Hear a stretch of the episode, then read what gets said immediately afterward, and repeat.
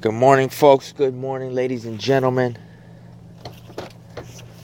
So, I read an article yesterday that pretty much set me off. So, I'm uh, 33 years old.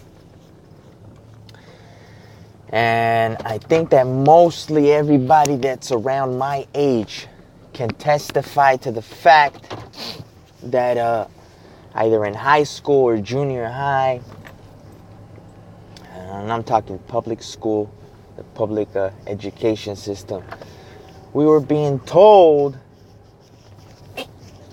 in the textbooks that we were going to have to come up with different forms of energy or renewable energy other than fossil fuel based energy.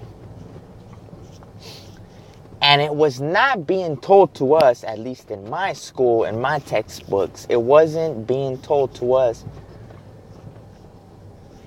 uh, as of globe, earth, expiration date type of an argument. It wasn't being said, if we do not change energy sources soon, the damage we are causing Earth will be irreparable. No. The the argument that they were saying was if we don't change energy sources soon, we will run out of fossil fuel energy material. Now, anybody who's ever read anything, I think, needs to understand.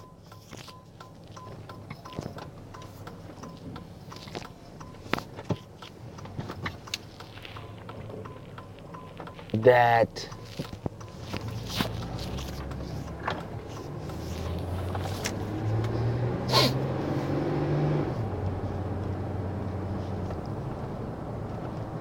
if you go back 40 years, maybe 50, back into the 70s,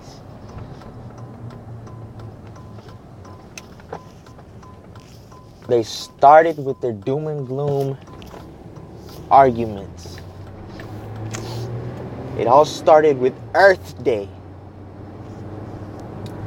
And it was the same thing. We're going to run out of energy material.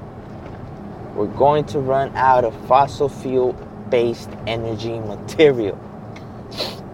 Now, the story began to progress as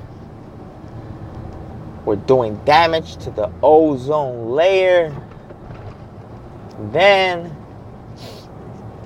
Al Gore with his shenanigans in the early 2000s, late 90s, talking about global warming. And it was all being tied to fossil fuel based material. Then,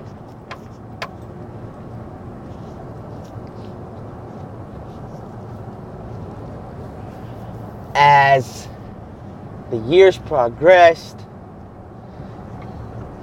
this, the semantics began to change again from global warming to climate change. Saying we radicalize climate change due to our habits, mainly the use of fossil fuels. They stopped talking about we're going to run out of fossil fuel material or energy, etc. Or oh. and the thing that enrages me, I'm sorry, folks, if I'm taking too long to get to the point. Okay, they kept saying we're gonna run out, we're gonna run out, we can't keep using oil, we can't keep using fossil fuel.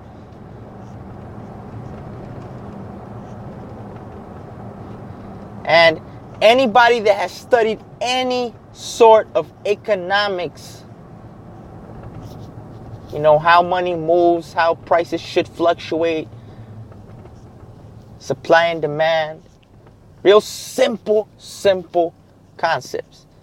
The more there is of something in the market, the cheaper it should be because more people have access to it. Therefore, if you try to charge too much for the product, someone else will undercut you with cheaper prices. So naturally, the more there is of something, the cheaper it should be. Because if your business is such and such product, the market should, should, and I'm saying should, dictate the prices, what people are willing to pay. Because I have a product for $100. If the product is exclusive and it is in demand, people will pay $100. Now, if the product becomes abundant and other merchants, business people, etc., have access to this product, then they will undercut you. They will sell for 90.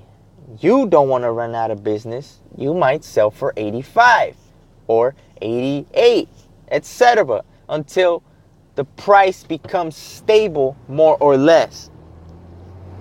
That's the way a pure economy, a pure open market should function. Right? Now, remember what I'm saying, what I've just said about fossil fuel shortage. We need to change our energy source material, yada, yada, yada. Now, there's so much that we should be mad over in the world nowadays.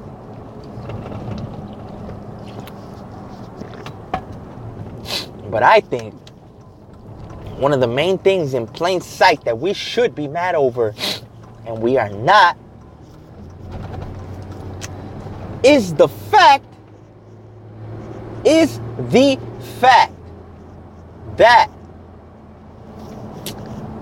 oil and gasoline should be dirt cheap. Should be dirt cheap. Now I understand that maybe if gasoline is dirt cheap, maybe more people will buy more cars, more vehicles on the road might mean more accidents, longer waits on the freeways and the highways, etc., etc. But that's a different problem entirely that we should not worry about until we get to. Now, I have a hard time believing that oil prices are being controlled for this reason. Maybe it has something to do with it, maybe not. But listen, in an open free market, supply and demand should dictate the prices. So, right now, we should be furious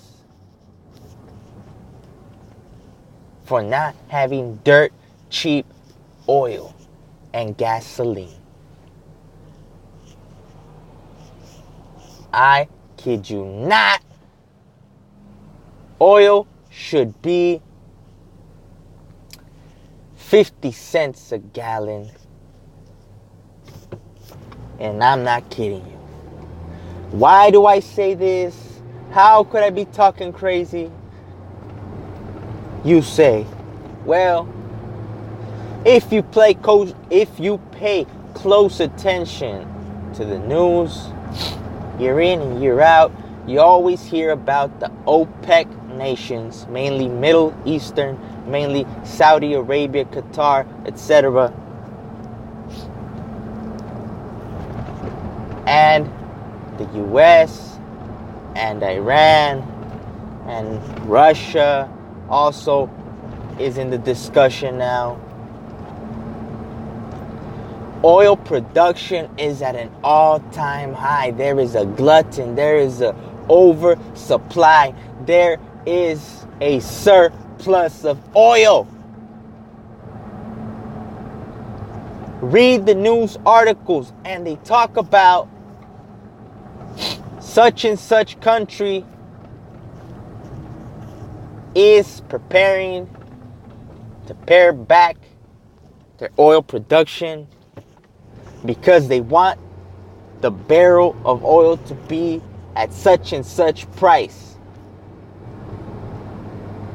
I'm not kidding you. You can go read this yourself. Okay? If there ever was, this is it. This is a conspiracy, folks, in plain sight. What? So there's a glutton, an oversupply of oil. But because a certain country is afraid they're going to lose profits, they try to collude with other countries in paring back the supply of oil. Wow. And they tell us this in the mainstream news. Okay? This is ridiculous. Ridiculous. Hey, if there's a glutton of oil and gasoline,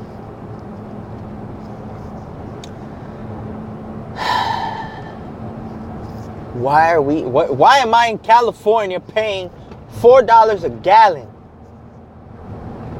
There's a glutton. Countries don't want to pump out oil or let out oil because they're going to lose profits. And us, the proletariat, the working class, the middle class, are taking it on the chin. We're taking it on the chin. Gas should be 50 cents a gallon. Okay? And if by chance we truly are running out of renewable energy,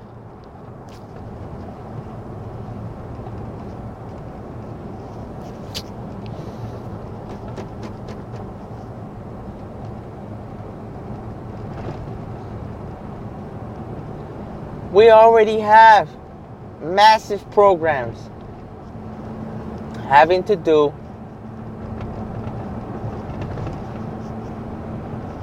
with solar power, electric power,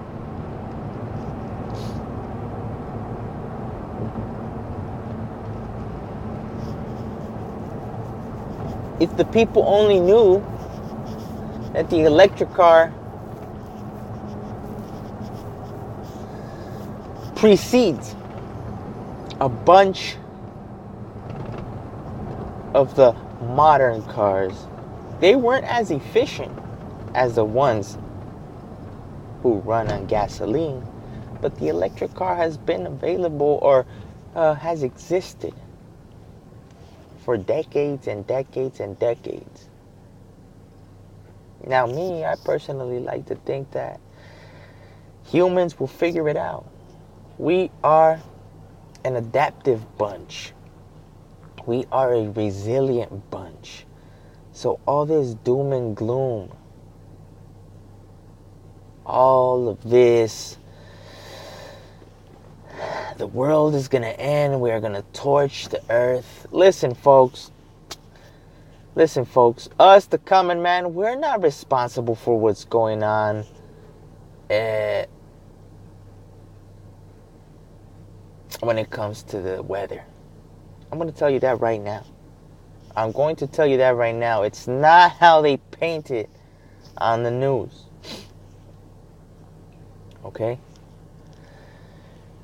Now, I, I, I, want you guys to do a little research, and you will find out that projects for weather modification have been going on for years, and that countries all over the world actually have been out in the open uh, manipulating the weather. Areas that need rain, countries have been have been, I believe they call it seeding clouds to make it rain. Okay, if governments out in the open are telling you they can cause rain, governments who I'm sure at least 50% of you will agree lie to the public or at least keep information from us, if they're already admitting that they seed clouds, what else can they do? Or what else can they not do when it comes to the weather? So, this climate change, this drastic weather that we see happening on the news, these drastic storms, tornadoes, hurricanes, etc I have my suspicion that they are not all natural, naturally caused uh, natural disasters per se.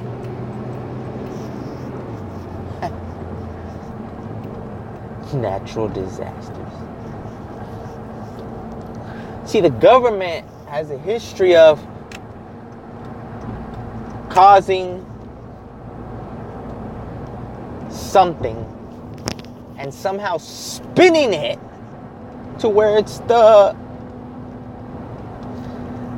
people's fault. You you get what I'm saying? The government has a history of causing the problem and quote unquote coming up with the solution.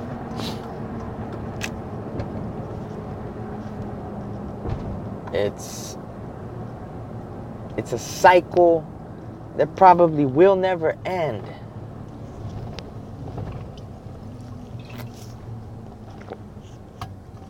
But that's not that's no cause for us to be up in arms. Because we can only affect what we can affect. And what we can affect is that which is around our surroundings, our neighborhoods, our town, city, or county.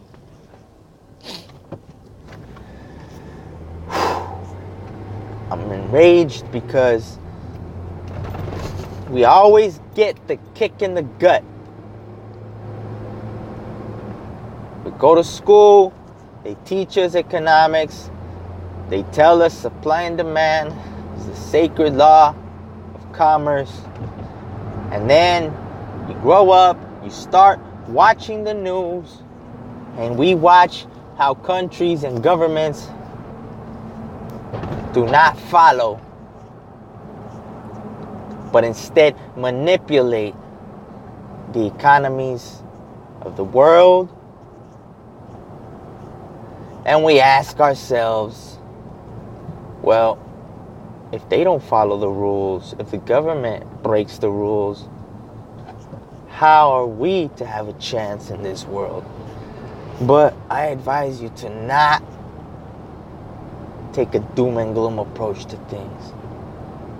I'm sorry if uh, it sounds like I am totally against climate change, totally against global warming, etc. Listen, I just I just try to tell you, I will always try to tell you to read the facts for yourself. Always watch what the governments are doing because in the end they are the ones that pull the strings when it comes to the big ramifications. They are the ones that are mostly responsible for the causes and effects going on in the world. Yet, yes, we're also directly responsible because in a democratic society, we are the ones that elect our politicians. I don't like to call them our leaders. We're the ones that elect our politicians. And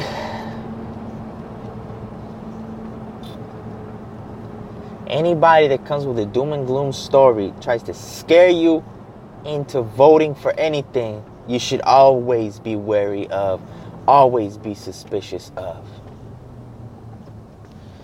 You guys have a fantastic day, morning, and night.